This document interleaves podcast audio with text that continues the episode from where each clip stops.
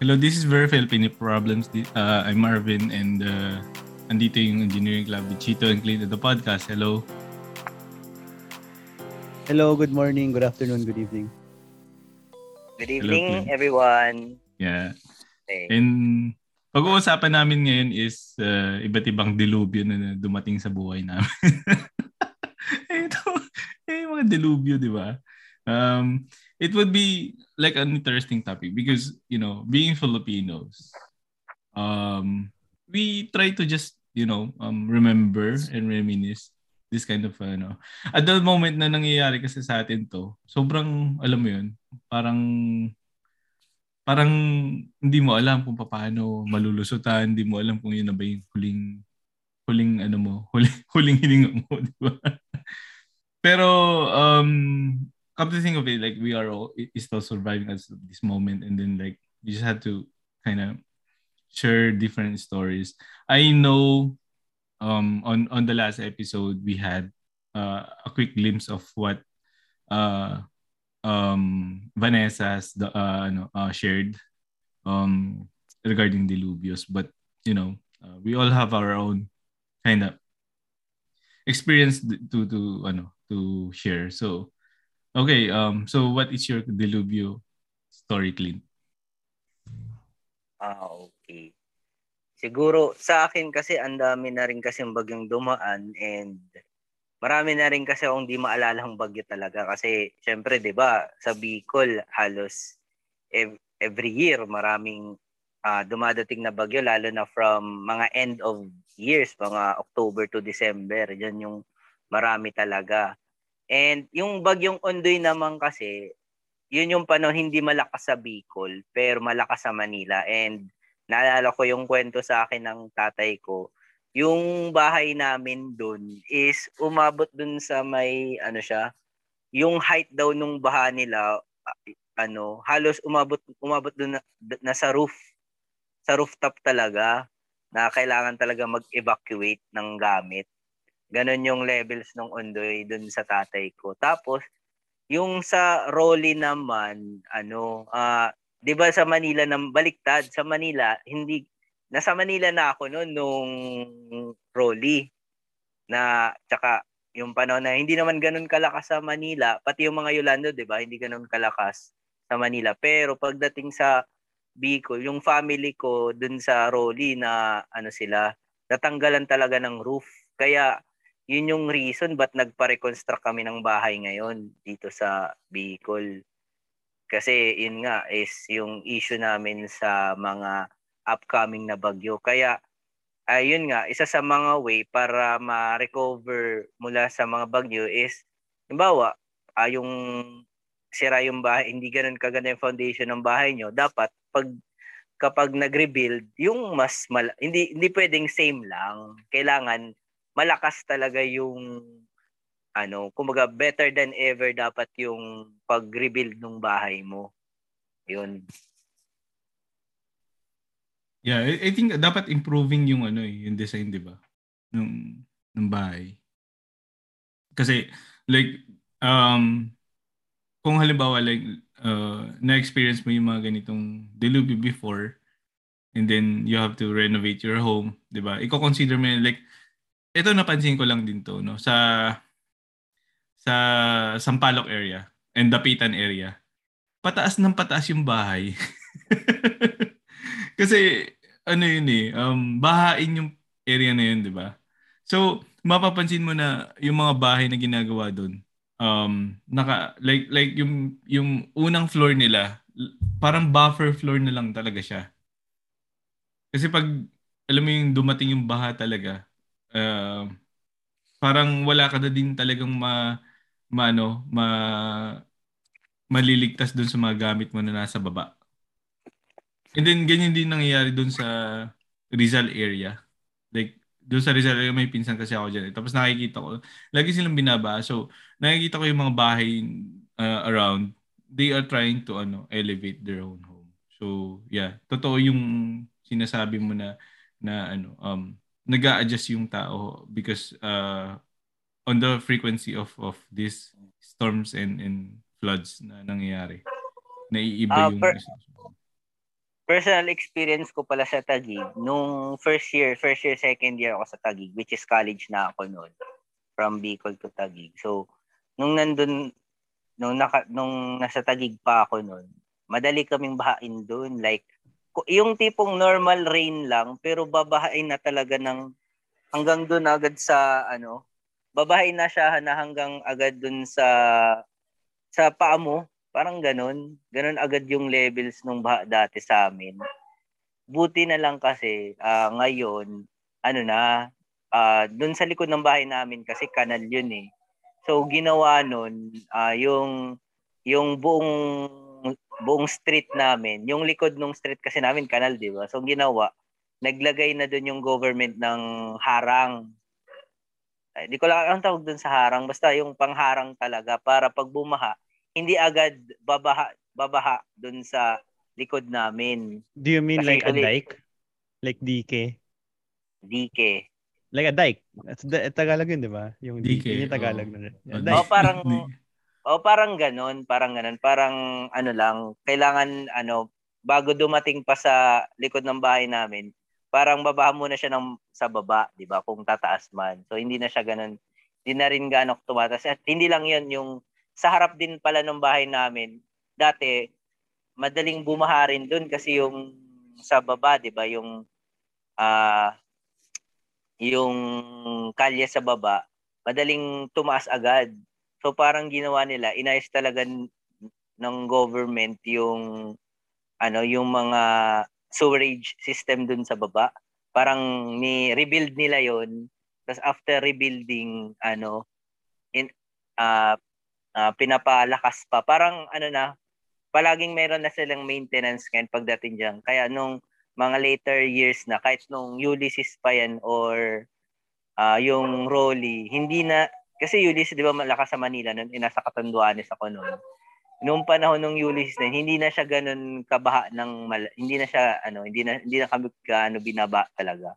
So kahit sa bahay namin dati, simpleng floor lot, eh, eh ngayon, pag pumapasok na sa bahay, kailangan medyo mataas na. Bago pumasok bahay, parang may pang, pang ano lang, pangharang konti doon sa harap namin para lang hindi na bumaha yung bahay agad. Parang ganon. Social ng bahay nyo, ah. parang Castillo, no? Hindi, malit malit lang yung bahay namin. Malit lang yung bahay namin sa, sa Taguig. Baka may malit. tulay dyan na, ano, no? Yung parang... Na all my moat? may moat. I mean, yung, yung tulay na parang umaangat. Ah, drawbridge, no? May, may drawbridge. drawbridge. Ay, lalabas ko yung car, pakibaba ng drawbridge. Pakibaba. Baka babasa yung car ko. Yun yung na-imagine ko actually, Clint. so, pero may, actually, may, nandun, uh, nandito si Kuya Malaya eh, para, para may background kayo kung ano yung bahay namin eh. Kasi oh, nakapunta na si Kuya, o oh, nakarating na si Kuya Malaya at si Kuya Noel sa bahay namin sa Taguig one time. Oo. So yung delubyo question ko dito now is that kasi there's a time na ako kasi natulog ako sa bus lagi pag sumasakay ang bus. Lalo pag late na, di ba? Sumakay ang bus. Tapos ma- malakas yung ulan, but whatever, I fell asleep. I wake up, nasa may kakalagpas ko lang ng ano San Beda kasi papasok ako, 'di ba? So pa-stop and shop 'yun. Tapos pagising ko, lagpas pa lang ng San Beda. Tapos parang shit, it's been two hours ba't ako nandito sa tulay? Tapos people had gotten off the bus na and I'm like, ay shit, baka baha. 'Di ba yung pag papi-UP ka, yung may part na bahain talaga. So would you get off the bus and try to find a way home or would you stay on the bus and like wait it out? Kasi ako, I got off the bus, I started walking towards PUP because that's the direction of my house and Bahanga. And I ended up having to walk back all the way to Beda to get on the LRT to get home. Mm-mm. So parang I walked, you know, like an extra, I don't know, like Kilometer. two, three kilometers kasi nag-back and forth pa ako.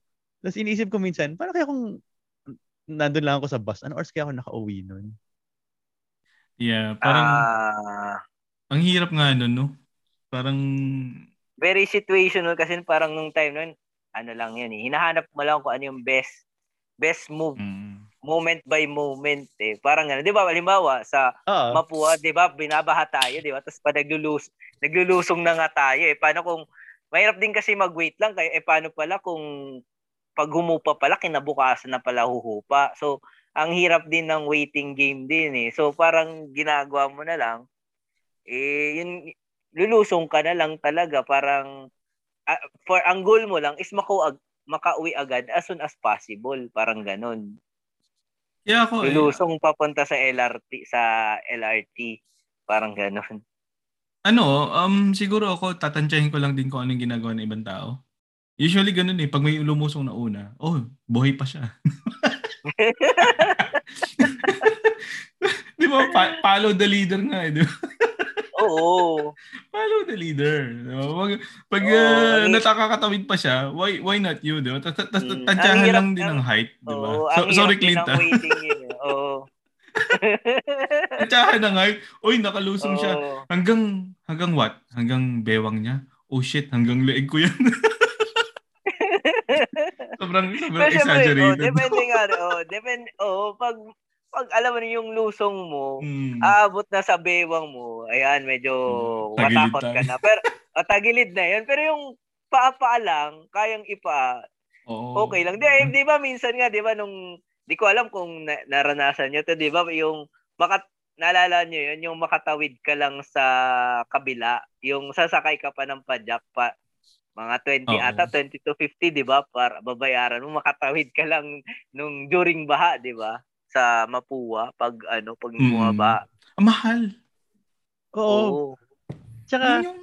yung related to that is yung ayaw mong lumusong pero kasi yung prof mo, alam mong salbahe siya.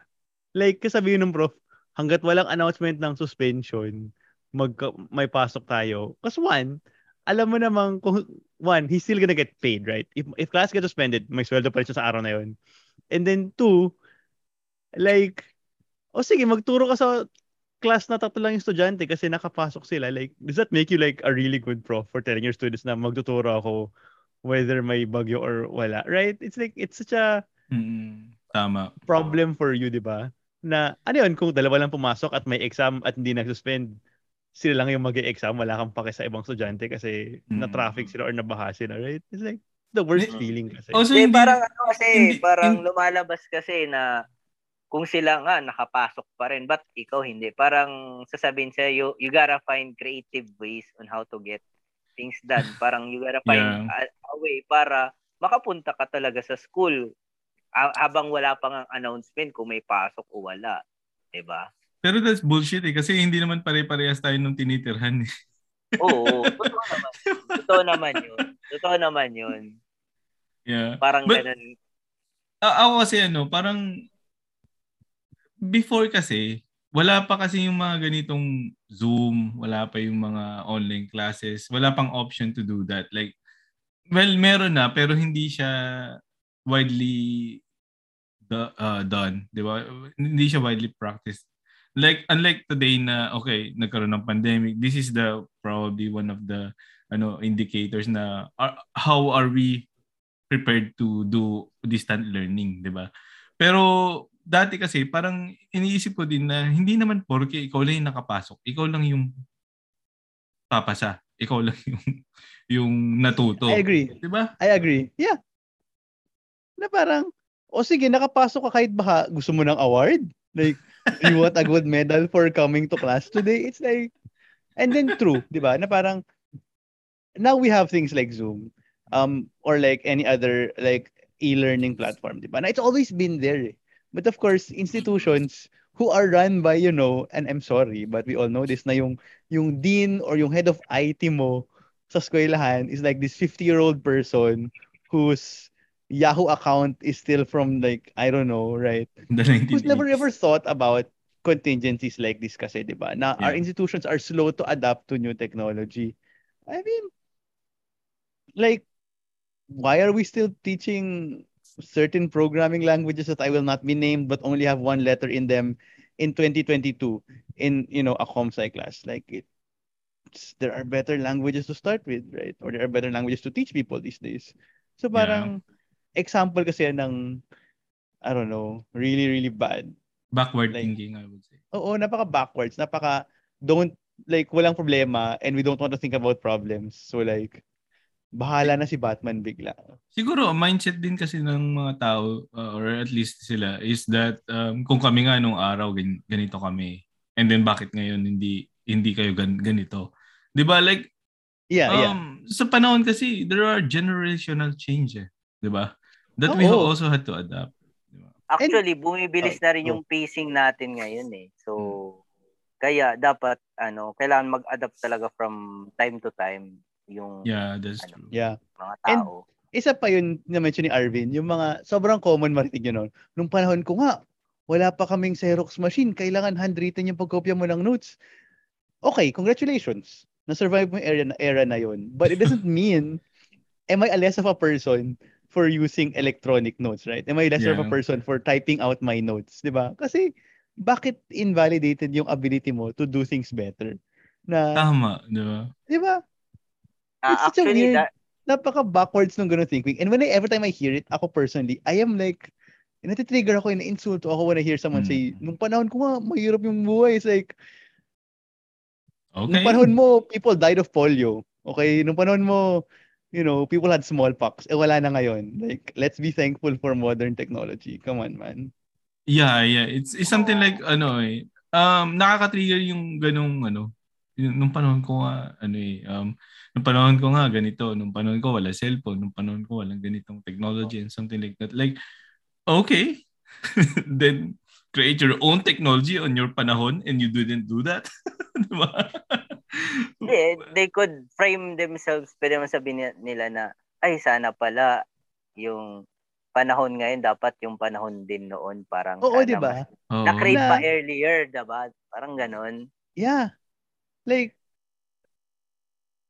I don't know kay Clint kung naabutan pa niya. Ay, feeling ko naman siguro naabutan pa niya na yung na na OHP yung lecture in college, right? Instead of hindi pa siya PowerPoint. Na parang, tapos nagkaroon ako ng class na PowerPoint na ito ginagamit ng prof. Na parang, oh, that's so good, di ba? Wala kang katabing maingay at mainit na OHP and madaling palitan yung i-edit yung slides. And then, ngayon may mga prof na naman, yung meron silang portable speaker, yung parang ginagamit ng sales mm-hmm. person sa SM. Na parang, yes. that's great for the professor. Hindi niya na-strain yung voice niya kaka-lecture mm-hmm. all day, right? Oo. And it's like, yeah ako nga na-appreciate yung ganung bagay like as a student, yeah, di ba? Yeah. Why can't you, right? Parang, uh, ako kasi parang, ano, siguro maibalik ko lang din sa ta- topic na, sa, pwede kong sagutin yung mga ganung tao na, oy, um, nung panahon nyo, may bahana, ngayon mas malala pa. Ibig sabihin, wala kayong ginawa. exactly. Exactly. Right? wala kayong ginawa mabuti. Kasi ngayon, mas malala pa ang baha, di ba? Nung panahon nyo, may baha na. Hindi nyo nasolusyonan yan. Ganun ko siya babalikan para lang may balik yung topic. yeah, pero yeah, Delubio is so really, really bad. Like, um, ako ma-share ko lang din naman. Time na ano, uh, Ondoy, may balik natin. Nasaan kayo nun? ayun nga, uh, yung nung Ondoy kasi, nasa Bicol ako noon, which is hindi ganun kalakas yung Ondoy noon. Kay, tapos sa Manila yung malakas nung time na yun. Ikaw, Kuya Arvin? Wait, sorry. Ba't ka nasa Bicol nung panahon na yun? May pasok eh, syempre, tayo. high school pa ako noon. High school ah, pa ako shucks. Noon. Oh my God. Clint just made oh, me feel old by saying na hindi siya college yeah. Doy. yeah. It was like, oo nga. Ako, na, ako, ako alam ko na to. I was so weirded out by the answer, but yeah, okay, Clint was right. He wasn't here.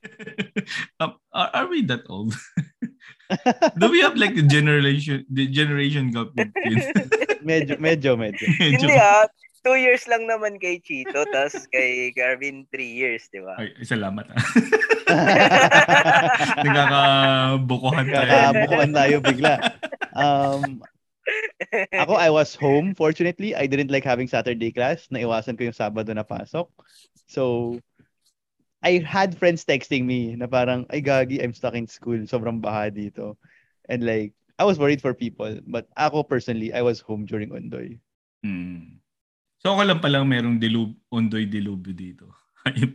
Pero ito, makwento ko lang din yung kwento ko nung Ondoy. Grabe. Kasi, um, and this is a little bit like funnier experience.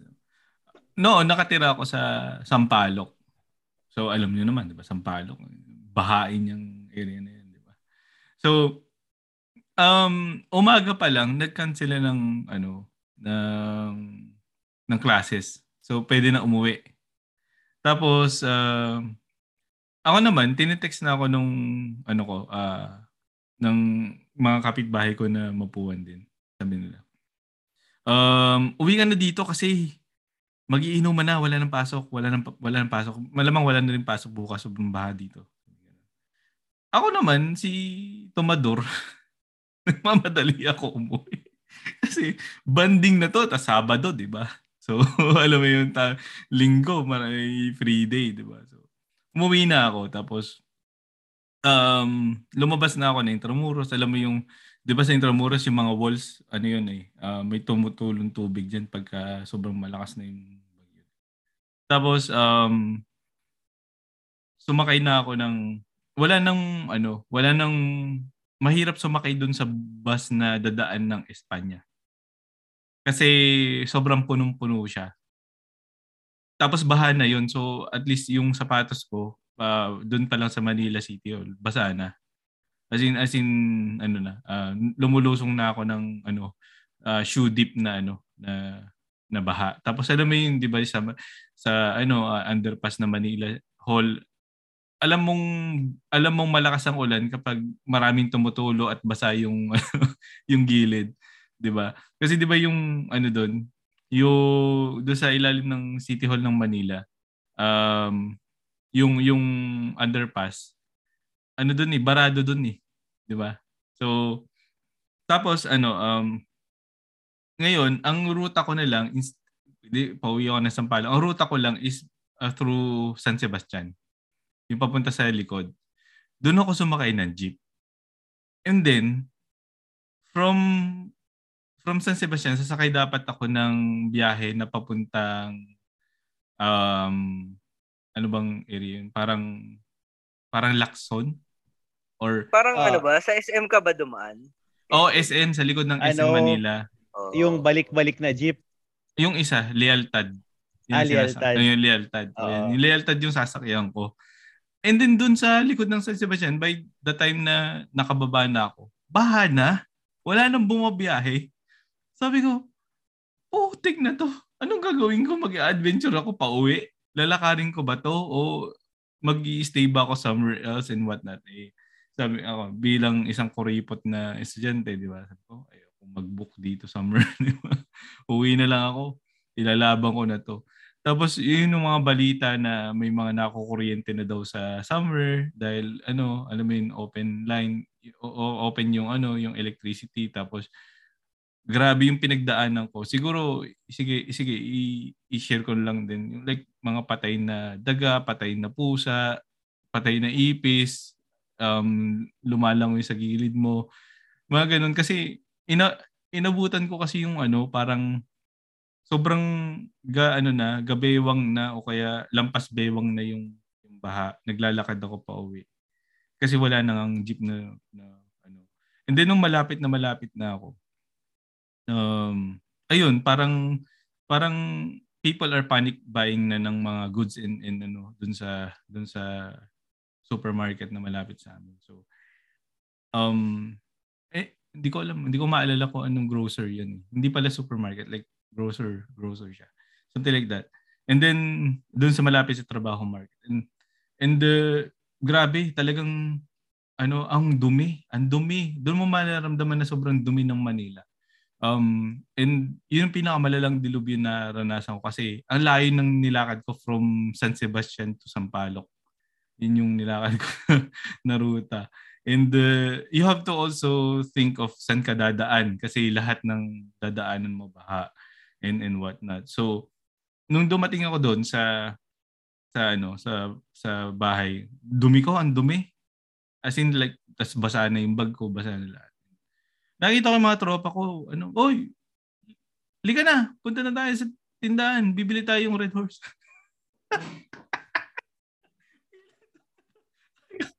Kung yung ibang tao nagpa-panic buying ng supplies, ng ano, kasi baha na talaga eh. Gabewang yun eh. 'Di ba? Kami ano, panic buying kami ng alak kasi kaubusan ng alak bilang tumador nung, nung college. So, ganun nangyari sa amin. So, ano siya, uh, sobrang kakaibang experience siya in the but in the middle of Delubyo, parang nag, hindi ko alam kung paano namin ginawa doon. Nag enjoy pa kami. Kasi brown out na noon. So plano kasi namin maglalaro magdodota kami.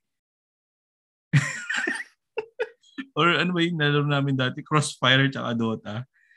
Pero hindi na natuloy kasi ayun nga nag brown out na tapos ano along the way nung naglalakad ako pa uwi ayun nga parang um nagkaroon na ng mga ano mga yung mga ano nagkaroon na ng black ng brown out wala nang kuryente and then nakita ko na nakasalubong ko pa yung mga tropa ko nagpa-panic buying na ng uh, mga pulutan and something like that. So ako, nagsama na ako. Parang hindi pa ako nakakauwi. Basang-basa pa ako. Tapos sumama na ako kasi alam mo yung brownout na tas kailangan makabili ka na dahil at makapaglinis ka na and what not. So, pagbalik, pagpunta kami doon sa suking tindahan namin, tapos pagbalik namin, tagigisa kami ng case.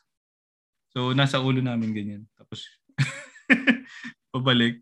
Tapos, balik uli, isa pang case. Tapos, pag ako yung pinakahuling ano, bumalik din ako para bumili din ako mga dela-delata and what So, the whole evening, nagiinom kami. Tapos nag ano kami ng mga scary stories and what not. At ito yung pinaka pinaka ano um, kakaibang experience na feeling ko hindi na mauulit like kasi 'di ba na naalala yung Ondoy nakatira kasi ako doon sa Sampaloc like and then sobrang lasing na lasing kami nung gabi lasing na lasing na lasing talaga kami nung gabi and uh, nagising ako morning ng ng ng Sunday. I, I, I can't really remember if that is Sunday or Monday. Yung binugbog na talaga ng bagyo yung ano, yung buong Manila. And then I, I think it's Monday probably. The next the next uh, ano na yata yun. Yun yung time na may nagje-jet ski sa ano, Espanya. Like what the fuck? Jet ski? diba? may nag-drive ng jet ski sa Espanya. Ganong kalala ang ano, ang baha na nakapag-drive ka ng jet ski sa Espanya. Kami mismo nakita namin yun. Promise. Kasi nandun ako sa fifth floor eh. Pupunta kami sa ano, sa sa rooftop. Kita, kita yung nag-jet ski doon. Grabe.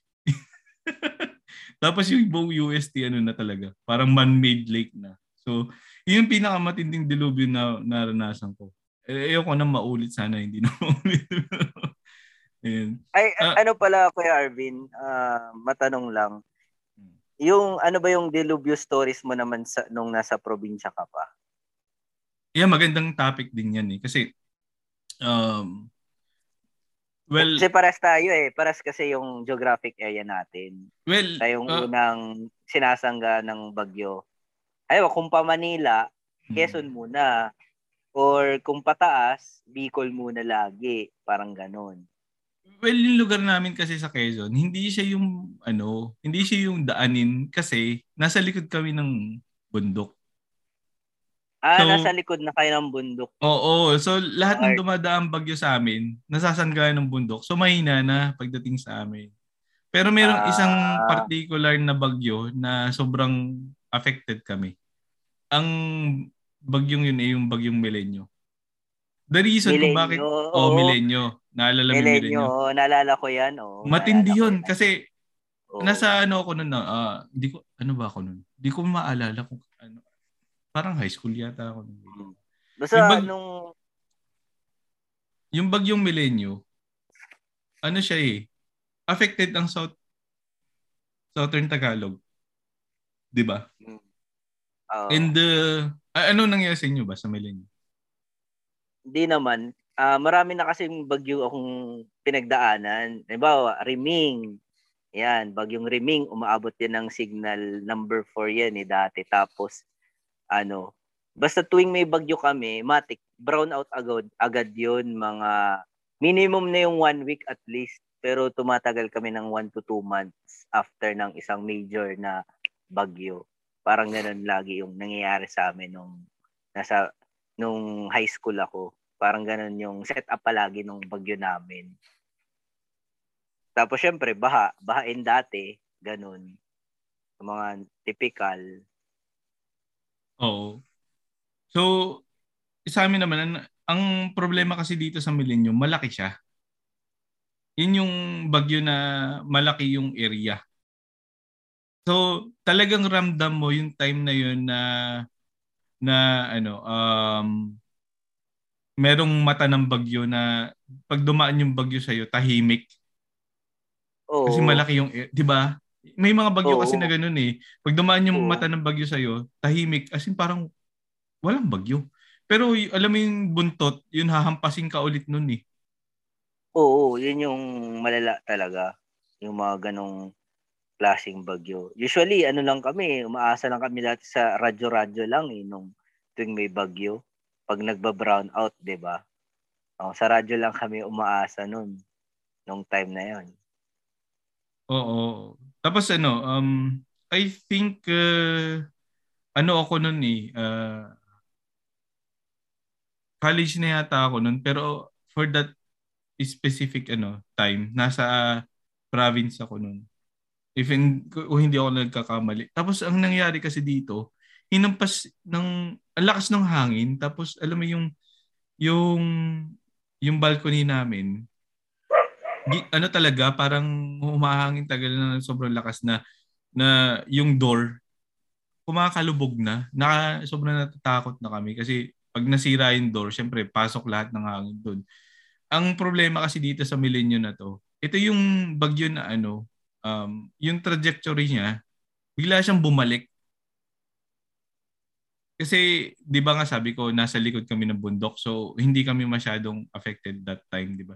Eh bumalik. So nasalo namin din pabalik 'di ba?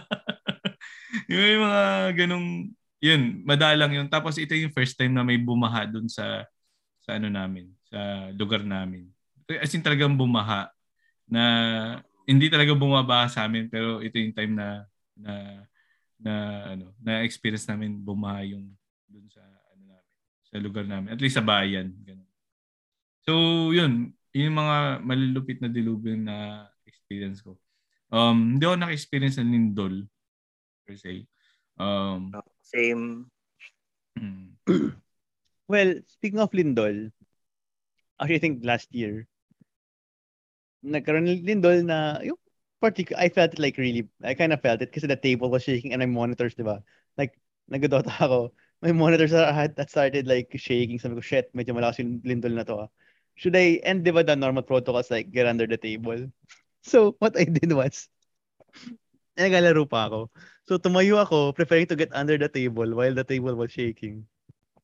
But I wasn't getting under the table kasi nagdodota ako. Tapos parang magka-clash na. Tapos parang, ah, okay, Sito, kaya pa to, kaya pa to. Tapos the, tapos the, the earthquake stopped. Tapos parang, ah, okay, I can sit back down na.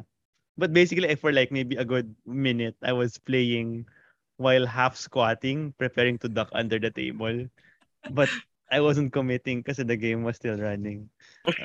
Dota 1 to Dota, Dota 1 Dota 2 na to. Like, was last year lang. Like, last year lang.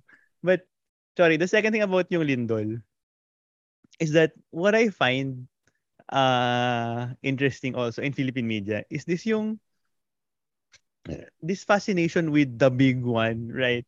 Where they talk about, you know, Manila or like yung the fault line is uh, about time for an earthquake, ganyan-ganyan. And they talk about preparing for it. Pero, we've never been really able to predict when earthquakes happen, right? It's really something that's out of our science at the moment. But I wonder why it's such a big deal minsan in media. Kaya sobrang random kasi niya eh, na parang, handa ka na ba para sa the big one? Tapos na talk about the fault line in the Philippines.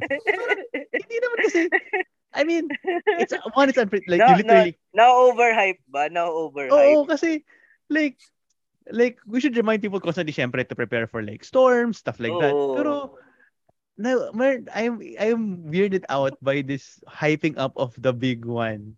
Like we don't know if when it's going to happen. We have literally no idea when it's going to happen. I- and if it's going to be Parang to happen tal- Ay, tsaka yung no? ano dati, alam mo yung ano dati, yung 2012, parang gano'n. Year of, Oh. ano daw yun. Oh, ganun of di the ba? Na world. Parang, Oo. and like it I see it and I talk about and I'm, I'm saying this because I, I see it like every year eh, someone talking about the next big earthquake in the Philippines as if you have any idea when it's ever, ever going to happen really wala naman talaga so it's very fascinating to hear it being talked about eh, annually Like, naka-schedule sa TV yung advertisement ng The Big One at some point.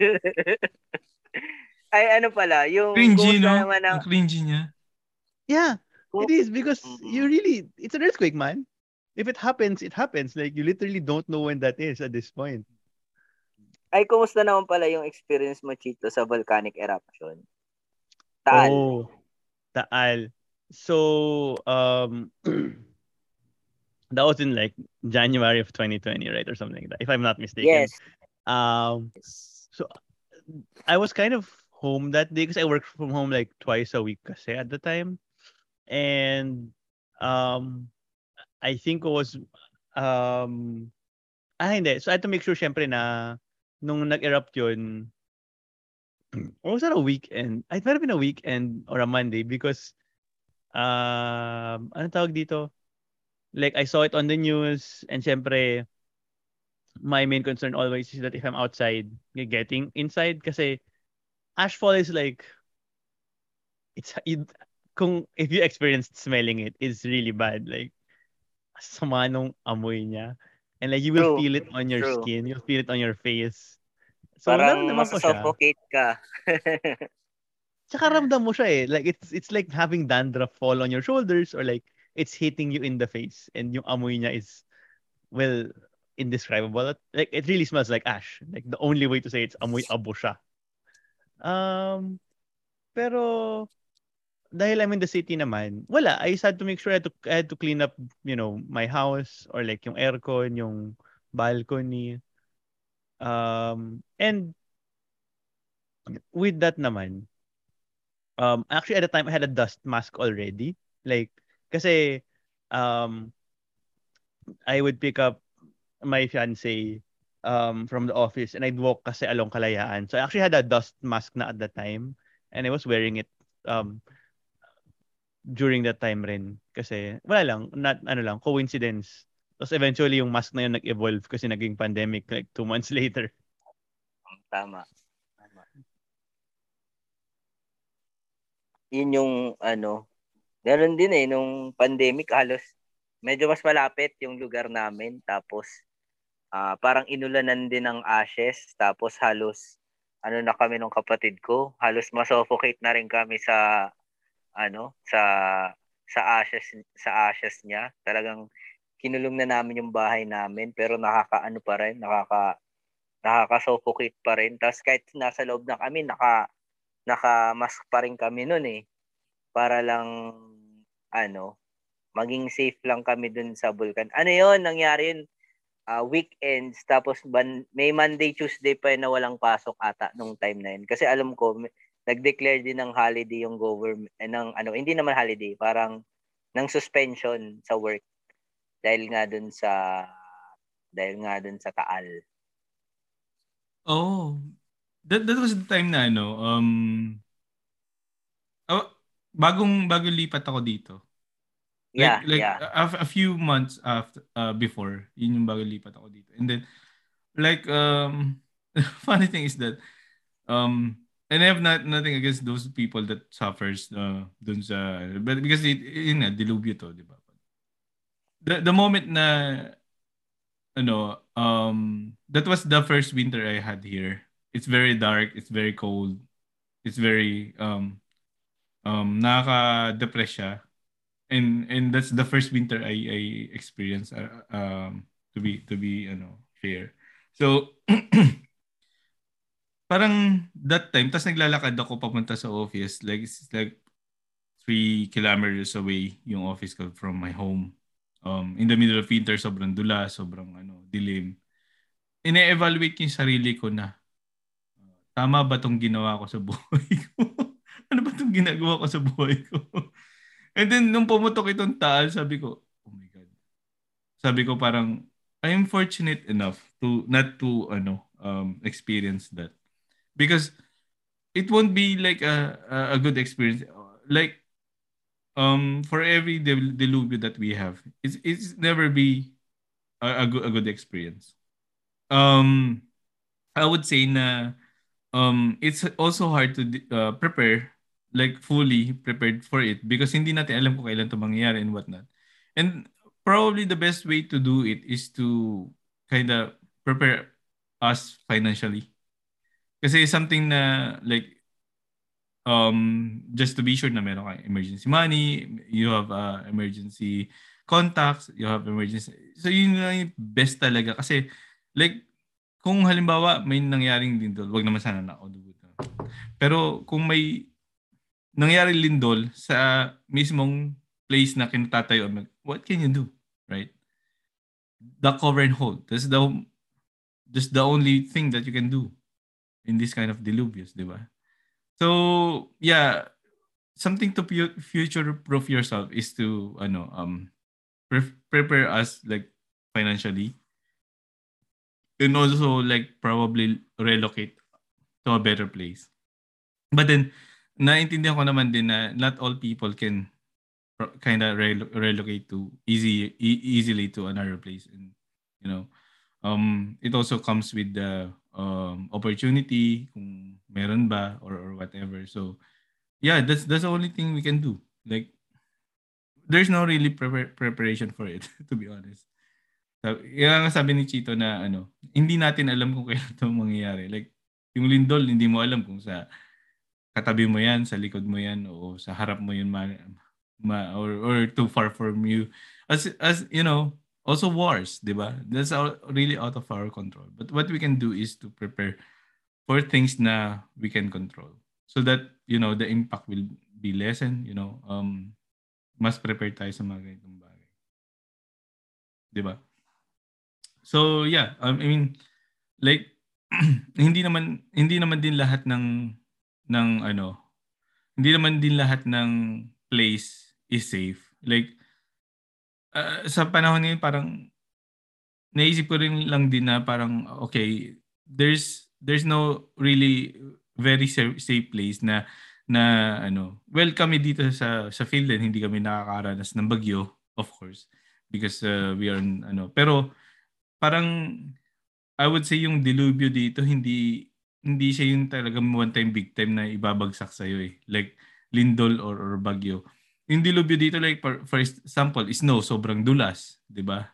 Uh, it's really prone to accident or you know, sobrang kapal ng ng ano, ng snow. So you have to um, also hail, naranasan mo na yung hail? Ano ba yung hail? ah, mga ano, parang umuulan ng bato. Umuulan Ay, ng bato. Hindi pa, hindi pa. Parang ano siya, parang parang pag yung made-destroy ata yung roof ng bahay, bahay, bahay, yung isang bahay kasi nga yung ano, umuulan siya na parang ice ano. Oh, ice ano, na ice storm. Ang nakaka-destroy ng bahay dito ay ay ano, um yung yung mabibigat na snow alam mo yung mapupuno yung bubong mo ng kwan ng ng snow tapos kailangan mo siyang palahin. So, yun yung ano, yun yung actually problema dito. So, um kaya pinapala siya pababa, pababa kasi alam mo yun, there are tendencies na sobrang kapal yung snow, baka bumagsak yung bubong mo. Pero yung uulan na bato, wala dito nun. Um, another, yun lang yung siguro yung, hindi siya dilubyo per se, pero mabigat siya eh, dahil, alam mo yun, parang, para everyday mong, ano, everyday struggles with snow is, uh, you know, it, it's, it's really different. It's di- different experience. Like, um, sometimes, ano siya, um, it can destroy things also. Like, for example, cars can destroy cars. It can destroy property it can affect also like um um things but then it's uh, I would say it's nothing uh, against like lindol or talagang bagyo or hurricane na talagang nakaka na grabe yung effect. So yeah, yeah, that's the I would say yung pinaka malalang um experiences around here. Pero yeah, I mean kasi wala din ditong bulkan.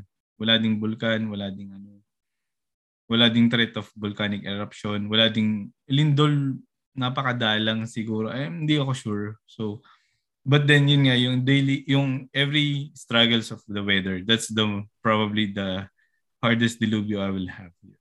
Snowstorm. Meron, meron.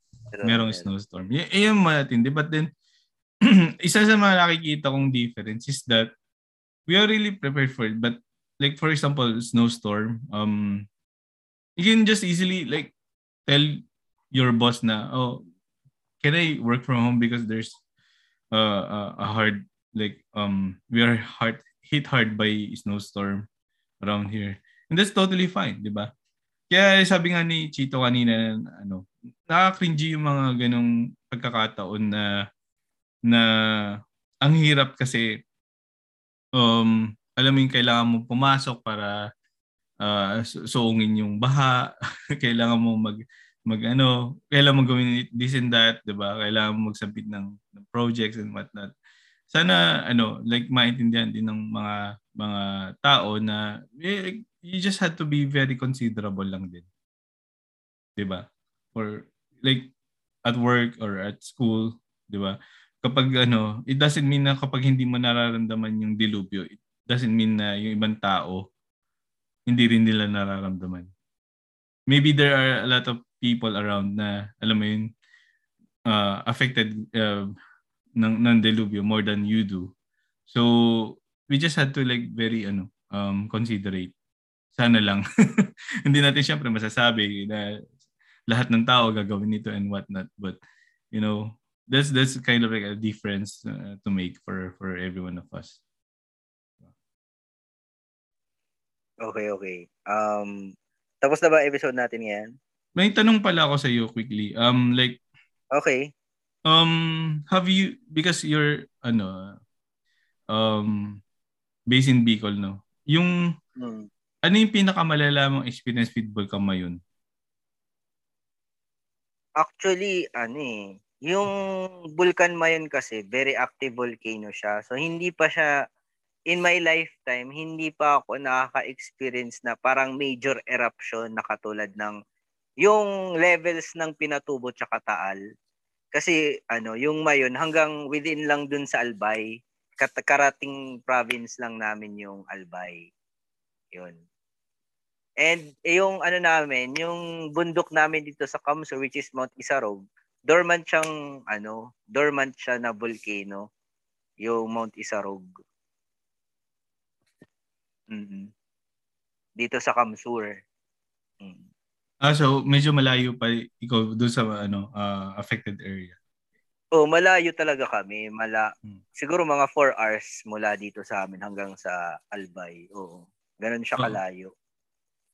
Yeah, pero bira lang, know, bira lang. Yung worst na ata, yung may dumaan lang na parang ashes, hindi man ashes, parang smoke lang, parang ganun. Tapos kami nga no, pinipicturean lang namin yung pag may pag tuwing pumuputok yung malo, mayon, mas excited pa yung mga tao actually. Kasi ano yung oo seryoso hindi sila yung hindi sila yung tipong nag-evacuate parang lalo na yung ano yung ano pupunta titingnan pa nila yung mayon tapos pipicturean pa yung gan, yung pagkaganda nung pagkaputok ng bulkan ganun pa yung ano nila eh pag pag pumuputok ang mayon eh. Oo ano lang ako tinitignan ko lang yung naging parang smoke lang yung puting smoke ganun ganun lang uh, yun na lang ating pinakamalala siguro nung sa mayon yun lang Yeah, well, nakikita ko din naman yung mga pictures na ganun, di ba? Sa social media and whatnot. Diba? Yung, parang ano eh, um, sometimes people will be commenting na, oh, this is this is really interesting, this is really, um, you know. Ganun kasi pag active um, ang volcano ata masyado, oh. parang may paraging merong regular na ano, regular na release.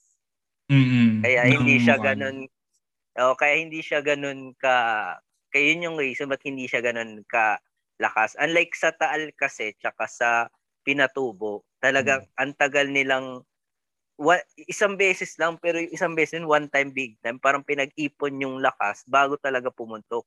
Yung sa Tal at least 600 basta 100 years eh. Oo Pati yung Pinatubo, ah, mga 100 years yan eh. Ganon. Oo nga, grabe nga yun yung ano. Pero you know what? Um, they are also like uh, suggestion by the government na okay, uh, don't don't settle in this kind of areas kasi this is you know very near to the volca- volcano na of, of course we all already understand na ano siya, active siya. Pero ang weird lang din, no? Hindi din natin masisisi yung Pilipino kasi of course, they have to um, settle somewhere, di ba? And kung sila nag-aari nung ano, nung, nung mga places places na yon they have to live there, di ba? So, um, parang ang hirap din kasing sabihin for if you're a government or if you're a government agent na likasin nyo na to kasi andun din yung kinabubuhay kasi ng mga Pilipino. Diba? Like, kung malapit ka talaga doon sa bulkan, wala magagawa. Dun, nandun yung property mo and you cannot really easily settle in other places eh. Diba? Doon din yung livelihood mo eh. Oo, andun yung buhay mo technically. So, parang ang hirap din talaga sabihin na ah, likasin nyo na yan kasi ano and, and what not. But, um, yan, you know what, um, I'm going to say that, um, well, good for those people that are able to to move, but for those people that are not, um, I hope the best for them, di ba? Like, um, they should be able to like um, for you know the next generation they, they will have na okay we really understand at this point na hindi talaga safe tumira dito so uh, I would say na um, okay you have to relocate somewhere else better di ba if not for this generation probably on your next generation per se parang ganun so yeah uh, I mean like nowadays ako personally hindi ako nakakaramdam ng malalakas na dilubyo because it's not pretty much existing here in Finland. But you know what? Well, at I, least we're blessed. We're blessed. Oh, we're blessed. We're blessed. Is, so. isipin na lang natin yan na ano na hindi na well, hindi na at least hindi naman sa ano ayaw naman natin na gusto natin maranasan yung naranasan ng mm-hmm. iba. Parang ganon. Actually, ang advantage nga nila kasi pag at least pag dumating yung mga ganong klaseng dilubyo, mas sanay sila kung paano i-handle compare sa atin na ano na hindi pa natin narana hindi natin masyado naranasan ngayong mga ganon. Yun lang tingin mong tingin ko na dapat maging ganon yung mindset nila na ano kapag may calamity o isipin nila na mas kaya nilang i-handle yung ganong adversity kaysa sa atin. Mm-hmm. Pero tayo naman ano yun nga at least pag dumating kasi yung mga dilubyong ganyan, yun nga na hindi nga tayo sanay. Yun yung magiging problema natin. Mapapa, tayo, mabilis tayo magpapanik kasi hindi natin alam kung ano eh, pa- paano natin i-handle yung ganun eh. Pero yun nga, uh, yun na lang isipin na lang natin na blessed tayo na ano, blessed pa rin tayo na hindi tayo dinadaanan ng ganun katinding dilubya, uh, yung tinatawag yeah. na the big one. yeah, yun. lucky enough. No. But that doesn't mean na hindi tayo mag-prepare. So, yeah, bottom oh, line bottom line ng ng na episode ito probably and we have to also like um copy copy it off in the next few minutes na um you know, just to close this episode, uh um we have to consider how we can prepare for it. Like walang wala talagang mapagsasabi kung kailan darating tong mga bagay na to. Walang makapagsasabi kung kung kung ano uh, even yung mga hula and, and what not hindi talaga yan um, reliable source per se. But then one thing na ituturo sa atin ng mga dilugyong ito is to really prepare for it in uh, personally like I would say uh, yung mga control natin like like financially we can prepare for it 'di ba yung mga structures ng home natin we can prepare for it you know um we can like prepare it in advance na pagdating ng panahon na dumating yung yung ito nga kasi walang nakakaalam nito. We are able to um, survive and, and face it. It will be like really easier said than done, but walang ibang way to to really prepare for it. But then just to um, consider what we can do as of this moment. So yeah, that's the bottom line of it. And and uh, yeah, um, any any other thoughts, Clint? Na rin, uh, wala na rin masyado. Uh, hmm. Thank you, Kuya Arvin, for ano uh, participating uh, na binigyan mo kami ng platform ng opportunity para masabi namin yung ano, iniisip natin. Yung thoughts namin, oh, tsaka yung mga opinions. Kaya yeah, yeah, definitely. You, you you guys are always welcome in here. You know, the engineering club always welcome in here. So, um, as as you know, you actually are also volunteers to do this uh, thing. And alam mo yun, usap-usapan natin dito.